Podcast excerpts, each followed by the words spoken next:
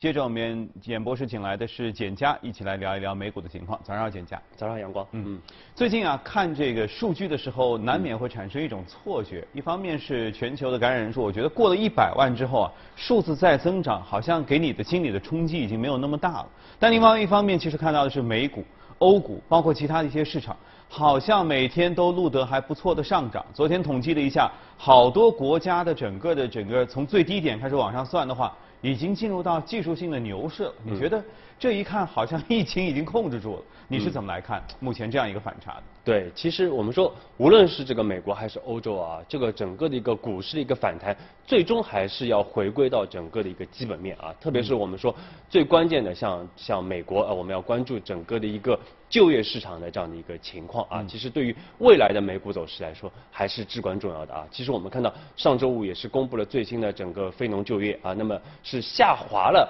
七十点一万人啊，之前其实市场平均的一个预期是下滑十万人。那么另外我们看到整个失业率是到了百分之四点四啊，那么之前是预期是百分之三点八，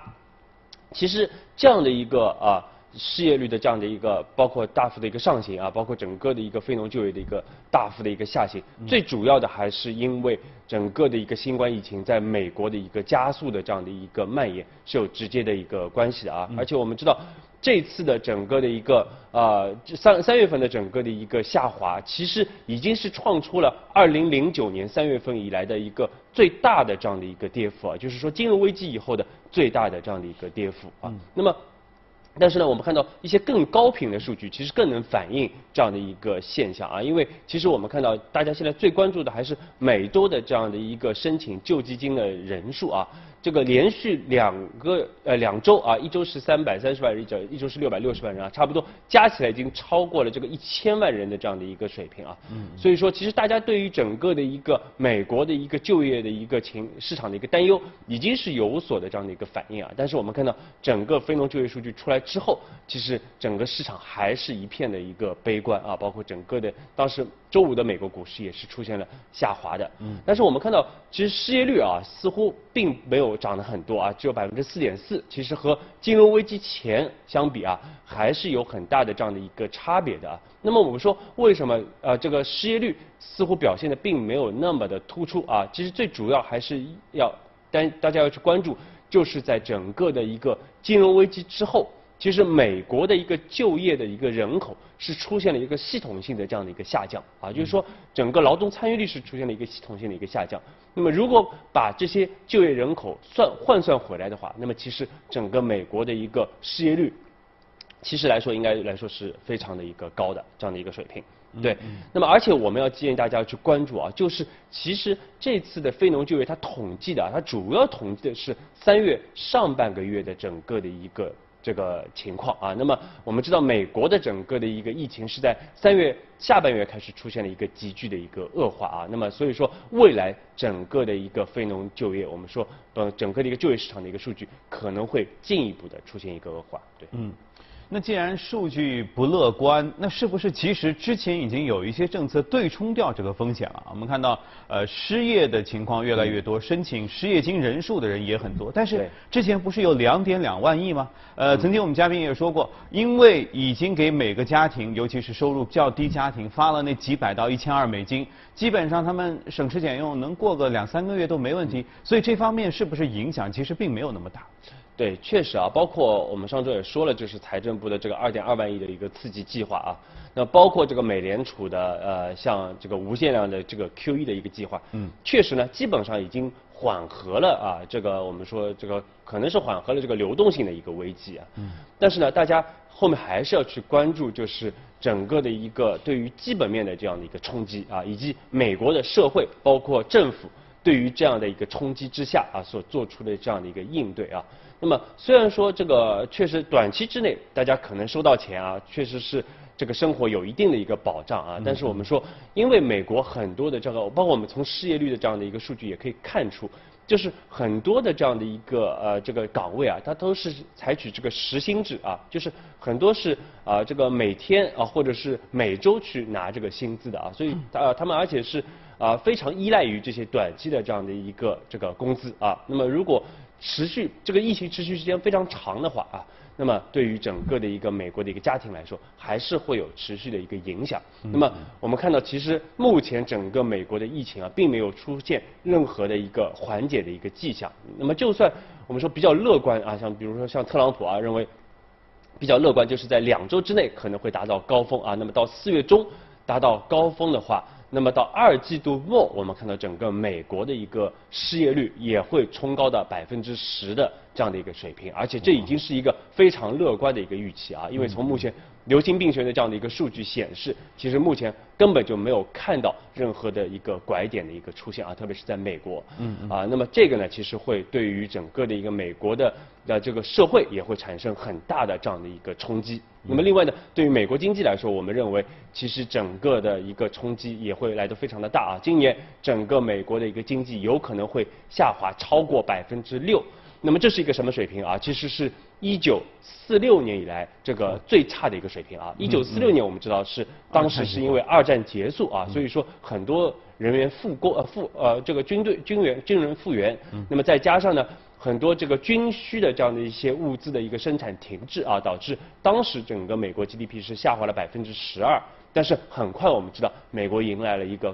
很长的一个繁荣期啊。但是这次的情况可能会完全的不同。嗯，那真的是一个活久见的一个一个情况哈。是。呃，美国的情况是这样，那我们再来转过头看看欧洲的情况。欧洲市场其实跟美国有一点点类似，就是一方面数字在增长，一方面好像市场似乎在走得更稳一些。欧洲的情况是不是相对好一些？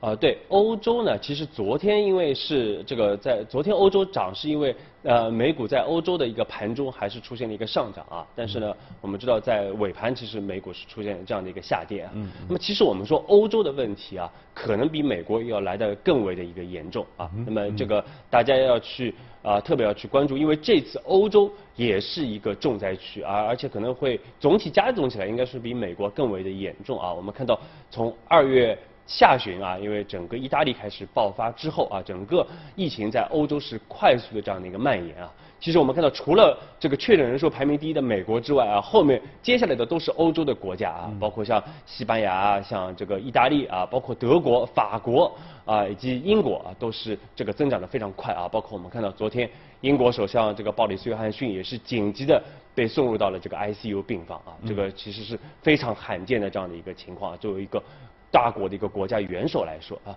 那么其实大家特别要关注的就是这次的新冠疫情，因为本来呢，欧洲的整个的一个经济增长已经非常的低迷啊，我们去年也在说这个二零一九年整个欧洲的经济增长已经很低迷了，那么再加上这一次的这个疫情的一个冲击啊，所以说大家会特别的担心的就是整个欧债的一个危机是不是会重新的一个到来，嗯，是这样的一个问题。那么其实我们。回顾一下啊，这个我们当给大家简单回顾一下，二零一一年啊，当时整个欧债危机是如何的一个爆发啊？其实当时呢，因为呃欧洲的这个一体化啊，导致整个很多的国家呢，就是借着这个一体化的这个优势啊，大量的进行举债啊，来刺激短期的这样的一个经济，包括很多的这个资金流入到欧洲的一个市场来进行投资啊，使得很多国家呢，确实短期的经济出现了一个繁荣啊，但是呢。确实，它的整个的一个，因为整个货币的一个升值，使得它的整个的一个出口的竞争力是出现了明显的一个下降啊。所以我们看到，当时很多国家的这样的一个啊。经常项的这样的一个赤字是大幅的一个增加啊，比如说像希腊啊，当时二零零八年的时候，它的整个的一个呃一个经常项的一个赤字已经达到了三百四十八亿欧元。嗯。那么再加上零八年又出现了这个呃全球的一个金融危机啊，使得这个这个政府又进行大量的一个举债来托底经济啊，所以我们看到当时整个希腊政府也是大量的这个发行了一个国债。那么投资者发现啊。那么一方面，它这个大量的一个举债，另外呢，它的经经常上又是出现了大量的这样的赤字啊，所以投资者认为希腊有可能就还不出钱了啊，嗯，所以大量的从这个希腊来撤资啊，那么使得我们说整个希腊它很难进行借新还旧啊，最终是出现了这个债务的一个这个违约的一个问题啊，那么。啊，这个而且希腊它只是第一根稻草啊，那么？后面我们看到紧接着像这个西班牙啊，包括爱尔兰、包括葡萄牙等等国家，都是出现了类似的这样的一个问题啊，使得这个各个国家它的整个的一个债权收益率是出现了一个极度的这样的一个飙升啊。那么最终呢，就是影响到了整个的一个欧洲的一个呃银行市场，因为欧洲的很多银行它都是购买了大量的这些国家的这样的一些国债。嗯。那么呃，虽然最后呢，我们看到整个的一个欧洲啊，这个是出台了一系列的这个救助的一个措施啊，包括欧洲银央行也是。印发了大量的这样的一个资金来这个还偿还这样的一个债务，来缓解整个的一个欧债的一个危机啊。但是我们看到，其实在整个欧债危机之后啊，很多欧洲银行呢，其实是非常谨慎的，在这个信贷的这个发放方面啊，所以这些对欧洲的企业来说，其实是非常的一个不利的一个情况。那么另外呢，很多欧洲的一个国家啊，包括这些呃受损的这些国家，因为他担心整个的一个债务问题再次出现啊，所以说大量减少了他们整个的一个财政的这样的一个支出。那么其实这些对于国家的一个长期发展也是非常的不利的啊。所以说我们看到在当时的这个欧债危机出来之后，其实欧洲这么多年以来，它的整个的一个经济一直是处在一个非常低迷的一个状态啊，包括整个失业率一直是处在一个比较高的这样的一个位置。嗯嗯。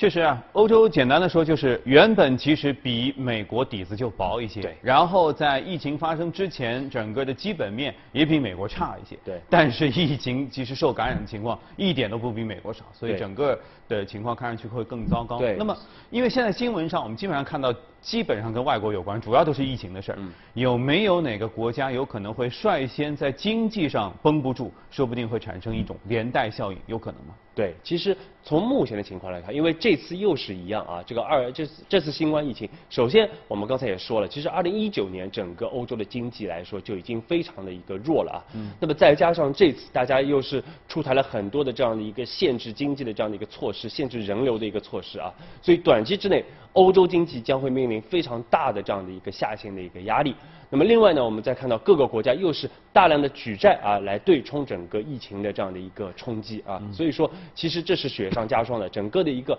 很多国家的整个的一个债务的一个水平已经超过了当时欧债危机之前的。啊，这样的一个水平。那么我们综合分析啊，从整个的一个偿债能力，包括整个的一个债务率的一个水平分析啊，我们认为像西班牙啊，包括像这个意大利啊，最有可能会率先这个出现整个的一个债务违约的这样的一个风险。而且今年为什么我们现在特别去要建议大家去关注整个欧债的这样的一个问题啊？因为二零二零年其实是欧洲主权债务的一个偿还的一个高峰期啊，特别是。今我们已经现在到了四月份啊，其实四月份和七月份都是主权债务的一个偿还的一个高峰啊。那么在这个时间点，其实整个发生债务违约的一个可能性是来的非常的大的。那么另外呢，其实也会冲击到欧洲的这个企业部门啊，我们说也会影响到企业部门的这样的一个债务的这样的一个问题啊。特别是我们看到，其实欧洲信用最为良好的像德国啊，它的这个企业债，我们看到从二月二十号，它的整个一个企业债的一个收益率只有百分之一点。七五啊，那么到了三月底的时候，已经到了百分之四点啊五七五六的这样的一个水平啊，基本上上涨了这个三百个基点啊，非常大的这样的一个涨幅。所以目前这个位置啊，建议大家一定要去重点关注啊，像欧洲的，无论是这个这个政府的这样的一个主权的这样的一个信用债的一个问题，还是整个的一个企欧洲企业债的一个问题啊，未来有可能都会成为市场的这样的一个比较大的这样的一个会犀牛。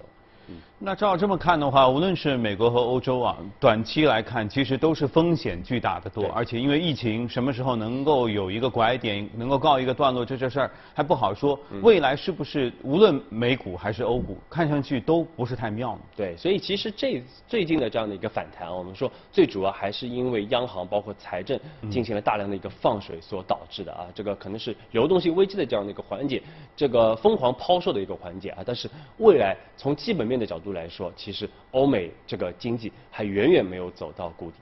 嗯，OK，那基于这样的基本面的话，短期内大家如果要做投资的话，该做什么样的选择啊？其实我们上周也跟大家重点强调过啊，其实目前从全球的角度来说啊，像中国的资产应该来说是非常良好的，包括昨天我今天早凌晨武汉也已经啊这个解封了啊，所以中国的经济已经开始出现了一个全面的这样的一个缓解，而且我们开始加速的这样的一个复工复产啊，所以说像这个欧呃中国的，包括我们最近看到整个外资也在持续的流入到这个中国的。资产当中啊，所以我们认为从全球的角度来说，中中国资产应该是个非常好的一个避风港。那么，但另外像这个黄金啊这样的一些避险资产，还是大家可以去持续关注的。跳槽这事儿靠运气也讲技巧，在这个充满变数的二零二零年。怎么跳？往哪儿跳？我们准备了一份通用型跳槽指南《职场一百计》，里面梳理了跳槽过程中可能遇到的种种问题。关注第一财经资讯公众号即可试听。